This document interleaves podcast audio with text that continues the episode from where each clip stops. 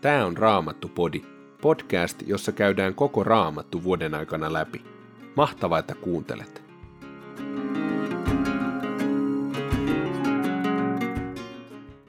Terve! Luetaan yhdessä neljännestä Mooseksen kirjasta luku 22 ja ekasta korinttilaiskirjeestä luku 5. Ja jatketaan sitä kutosluvun 11 jakeeseen asti. Sitten sukelletaan vielä psalmiin 19. Mä oon Annastiina, eli Ansti. Tervetuloa mukaan etsimään Herran kasvoja. Neljäs Mooseksen kirja, luku 22. Israelilaiset jatkoivat matkaansa ja leiriytyivät Moabin tasangolle, Jordanin itäpuolelle vastapäätä Jerikoa. Balak, Sipporin poika, sai tietää, mitä israelilaiset olivat tehneet amorilaisille, ja koska israelilaisia oli paljon – hän ja kaikki moabilaiset joutuivat kauhun valtaan. Pelästyksissään moabilaiset lähettivät midianilaisten vanhimmille viestin. Nyt tuo joukko ahmii näiltä seuduilta kaiken, niin kuin karja ahmii niityltä tuoreen ruohon. Balak, Sipporin poika, oli siihen aikaan Moabin kuninkaana. Hän päätti lähettää sanan viejiä Bileamin, Beorin pojan luo. Tämä asui Eufratin varrella Petorissa – maassa, jossa oli Balakin heimolaisia. Balak käski sanoa hänelle, Egyptistä on lähtenyt liikkeelle kokonainen kansa, maa on sitä jo mustanaan, ja nyt tuo kansa on asettunut aivan minun maani rajoille. Tule avuksemme ja kiroa se kansa, sillä se on meitä mahtavampi. Ehkä sitten voimme lyödä sen ja karkottaa sen näiltä seuduilta. Minä näet tiedän, että se, jonka sinä siunaat, on siunattu ja se, jonka sinä kiroat, on kirottu. Moabilaisten ja midianilaisten vanhimmat lähtivät matkaan ja ottivat mukaansa loitsuista maksettavan palkan. He tulivat Bileamin luo ja sanoivat hänelle, mitä Balak oli käskenyt sanoa. Bileam sanoi heille, jääkää tänne yöksi, niin minä annan teille vastaukseni sen mukaan, mitä Herra minulle sanoo. Moabin päämiehet jäivät Bileamin luo. Jumala tuli Bileamin luo ja kysyi, keitä ovat nämä miehet, jotka ovat sinun luonasi? Bileam vastasi, Balak, Sipporin poika, Moabin kuningas on lähettänyt heidät luokseni sanomaan, Egyptistä on lähtenyt liikkeelle kokonainen kansa, maa on sitä jo mustanaan, tule avukseni ja kiroa se kansa. Ehkä sitten voin ryhtyä taisteluun ja karkottaa sen. Mutta Jumala sanoi Bileamille, älä lähde heidän mukaansa – äläkä kiroa sitä kansaa, sillä se kansa on siunattu. Aamulla Bileam sanoi Balakin lähettiläille, palatkaa maahanne, Herra ei salli minun lähteä teidän mukaanne. Moabilaiset menivät takaisin Balakin luo ja sanoivat, Bileam ei suostunut lähtemään mukaamme. Mutta Balak lähetti sanan viejiksi vielä useampia ja vielä arvostetumpia päämiehiä. Bileamin luot tultuaan he sanoivat hänelle, näin sanoo Balak, Sipporin poika, älä anna minkään estää sinua tulemasta luokseni. Minä palkitsen sinut runsain mitoin, teen kaiken, mitä minulta pyydät, kunhan vain tulet avukseni ja kiroat sen kansan. Silloin Bileam vastasi Balakin miehille, vaikka Balak antaisi minulle palatsinsa täydeltä hopeaa ja kultaa, minä en voi missään asiassa, en pienessä enkä suuressa, rikkoa Herran, Jumalani käskyä vastaan. Jääkää tekin nyt tänne huomisaamuun asti, niin saan tietää, mitä Herra minulle tällä kertaa sanoo. Yöllä Jumala tuli Bileamin luo ja sanoi hänelle, jos nuo miehet ovat tulleet sinua kutsumaan, niin lähde vain heidän mukaansa, mutta tee ainoastaan se, minkä minä käsken sinun tehdä. Aamulla Bileam satuloi aasinsa ja lähti moabilaisten sananviejien mukaan. Mutta Jumala vihastui hänen lähdöstään, ja kun Bileam sitten ratsasti aasillaan kahden palvelijansa saattamana, Herran enkeli asettui hänen tielleen. Kun Aasi näki Herran enkelin seisovan tiellä paljastettu miekka kädessään, se poikkesi tieltä pellolle. Mutta Bileam löi Aasia ja pakotti sen takaisin tielle. Sitten Herran enkeli asettui tielle kahden viinitarhan väliseen kapeikkoon jota kiviaita reunusti kummaltakin puolen. Kun Aasi näki Herran enkelin, Se painautui aitaa vasten ja Bileamin jalka jäi puristuksiin. Silloin Bileam taas löi Aasia. Herran enkeli siirtyi vielä kerran edemmäksi ja asettui ahtaaseen paikkaan, missä ei ollut tilaa väistyä oikealle eikä vasemmalle. Kun Aasi näki Herran enkelin, se laskeutui makuulle Bileam selässään ja Bileam löi vihoissaan Aasia kepillä. Silloin Herra antoi Aasille kyvyn puhua. Se sanoi Bileamille, mitä pahaa minä olen tehnyt, kun lyöt minua, nyt jo kolmannen kerran. Bileam sanoi Aasille, sinä vikuroit, jos minulla nyt olisi miekka, tappaisin sinut heti paikalla. Aasi vastasi Bileamille, minähän olen sinun aasisi, jolla olet ratsastanut iät ja ajat. Olenko minä koskaan ennen vikuroinut? Bileam vastasi, et ole. Silloin Herra avasi Bileamin silmät niin, että hän näki Herran enkelin seisomassa tiellä, paljastettu miekka kädessään. Bileam polvistui ja lankesi kasvoilleen maahan. Herran enkeli kysyi häneltä, miksi löit Aasiasi kolme kertaa? Minä olen tullut tänne estämään sinun kulkusi, sillä tämä matka on vastoin Herran tahtoa. Sinun aasisi näki minut ja väistyi kolme kertaa minun tieltäni. Ellei aasi olisi väistynyt, minä olisin surmannut sinut, mutta jättänyt sen henkiin. Silloin Bileam sanoi Herran enkelille, minä olen tehnyt väärin, mutta en tiennyt, että sinä seisoit tiellä minun edessäni. Jos et hyväksy tätä matkaa, niin minä käännyn takaisin. Herran enkeli sanoi Bileamille, kuljen noiden miesten mukana, mutta puhu ainoastaan se, mitä minä käsken sinun puhua. Niin Bileam jatkoi matkaa yhdessä Balakin lähettiläiden kanssa. Kuultuaan Bileamin olevan tulossa, Balak lähti häntä vastaan Moabin uloimpaan rajakaupunkiin, Arnonjoen varrelle.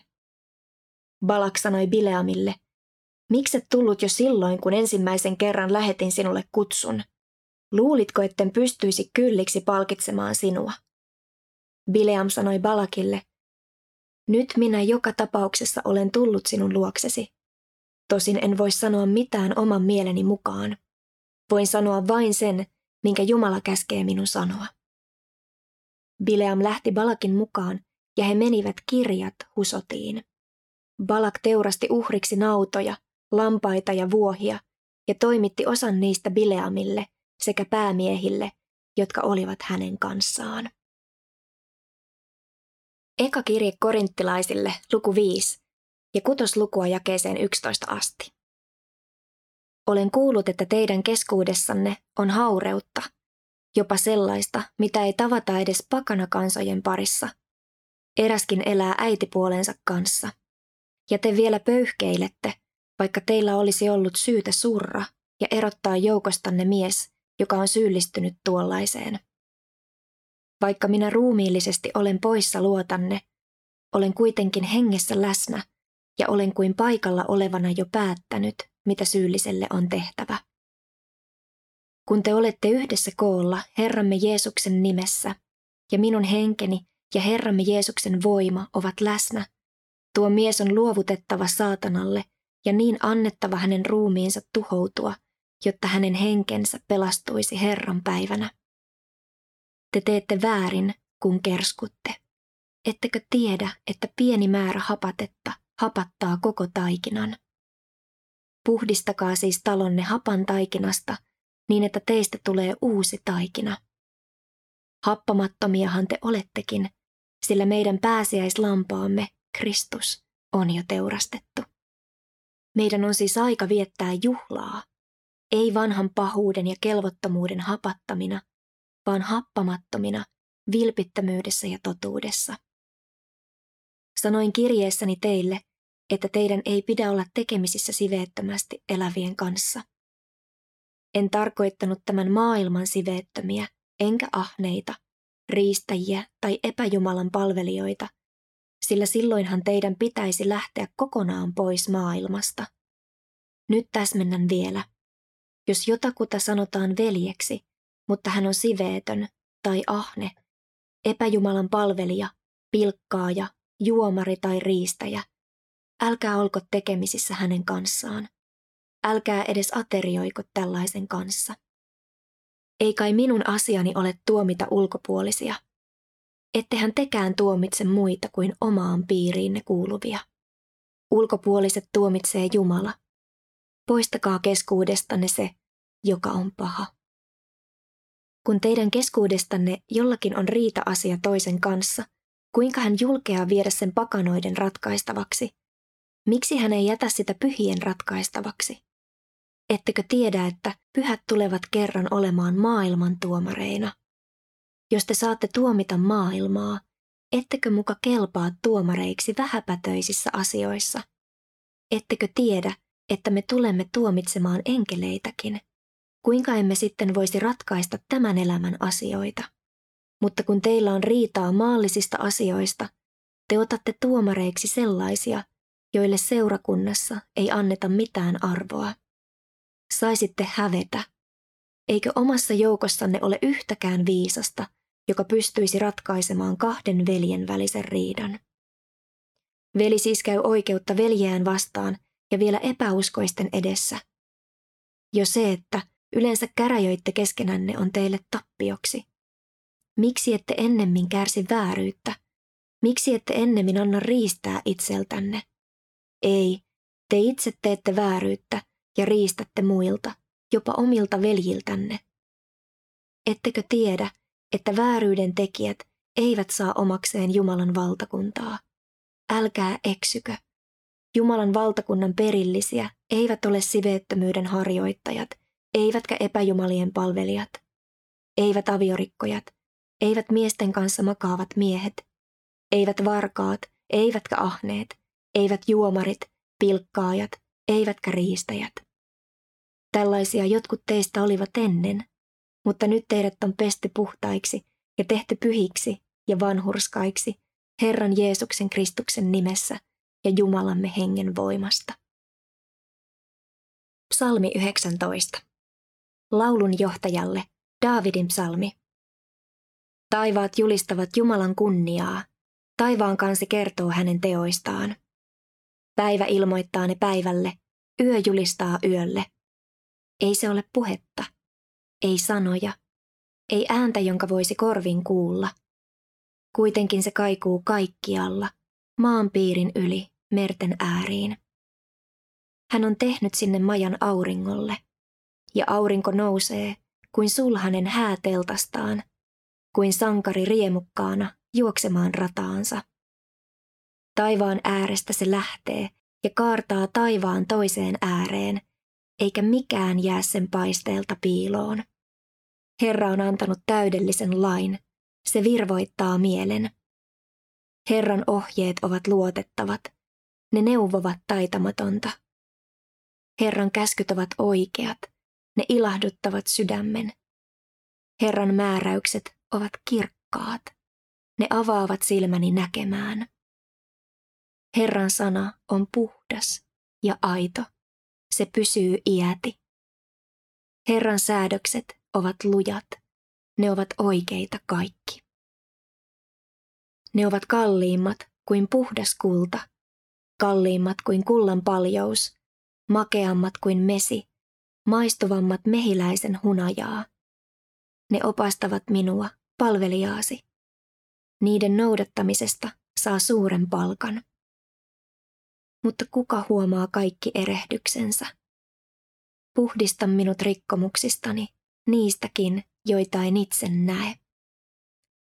Varjele minut myös eksyttäjiltä, etten joutuisi heidän valtaansa. Silloin olen viaton ja puhdas, monesta synnistä vapaa. Ota sanani suopeasti vastaan, sanani ja sydämeni ajatukset, Herra, turvani ja lunastajani.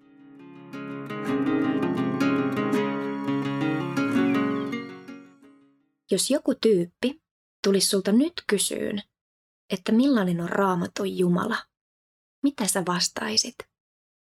Musta kaikissa näissä raamatun kohdissa nousi jollakin tavalla esiin Jumalan tahdon mukaan eläminen. Bileam kuunteli Herraa, oli kuuliainen ja Paavali terotti Korintin seurakunnalle uutta elämää Jeesuksessa Ja psalmissa David ilmaisee, oi, tämä on hieno kohta, että Herra on antanut täydellisen lain. Se virvoittaa mielen, on luotettava ja kirkas, puhdas ja aito, sydäntä ilahduttava, iäti pysyvä, kalliimpaa kuin kulta, makeampaa kuin mesi. Millainen on raamattu Jumala?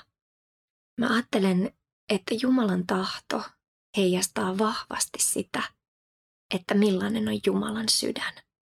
Sitä, kuka Jumala on. Ja sitten mä ajattelen, että Jeesuksessa isän sydämen asenne meitä kohtaan, just sua kohtaan, loistaa kirkkaimmin.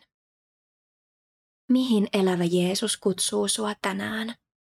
Missä asiassa tai ihmissuhteessa Jeesus kutsuu sua kuuntelemaan hänen ääntään ja olemaan kuuliainen?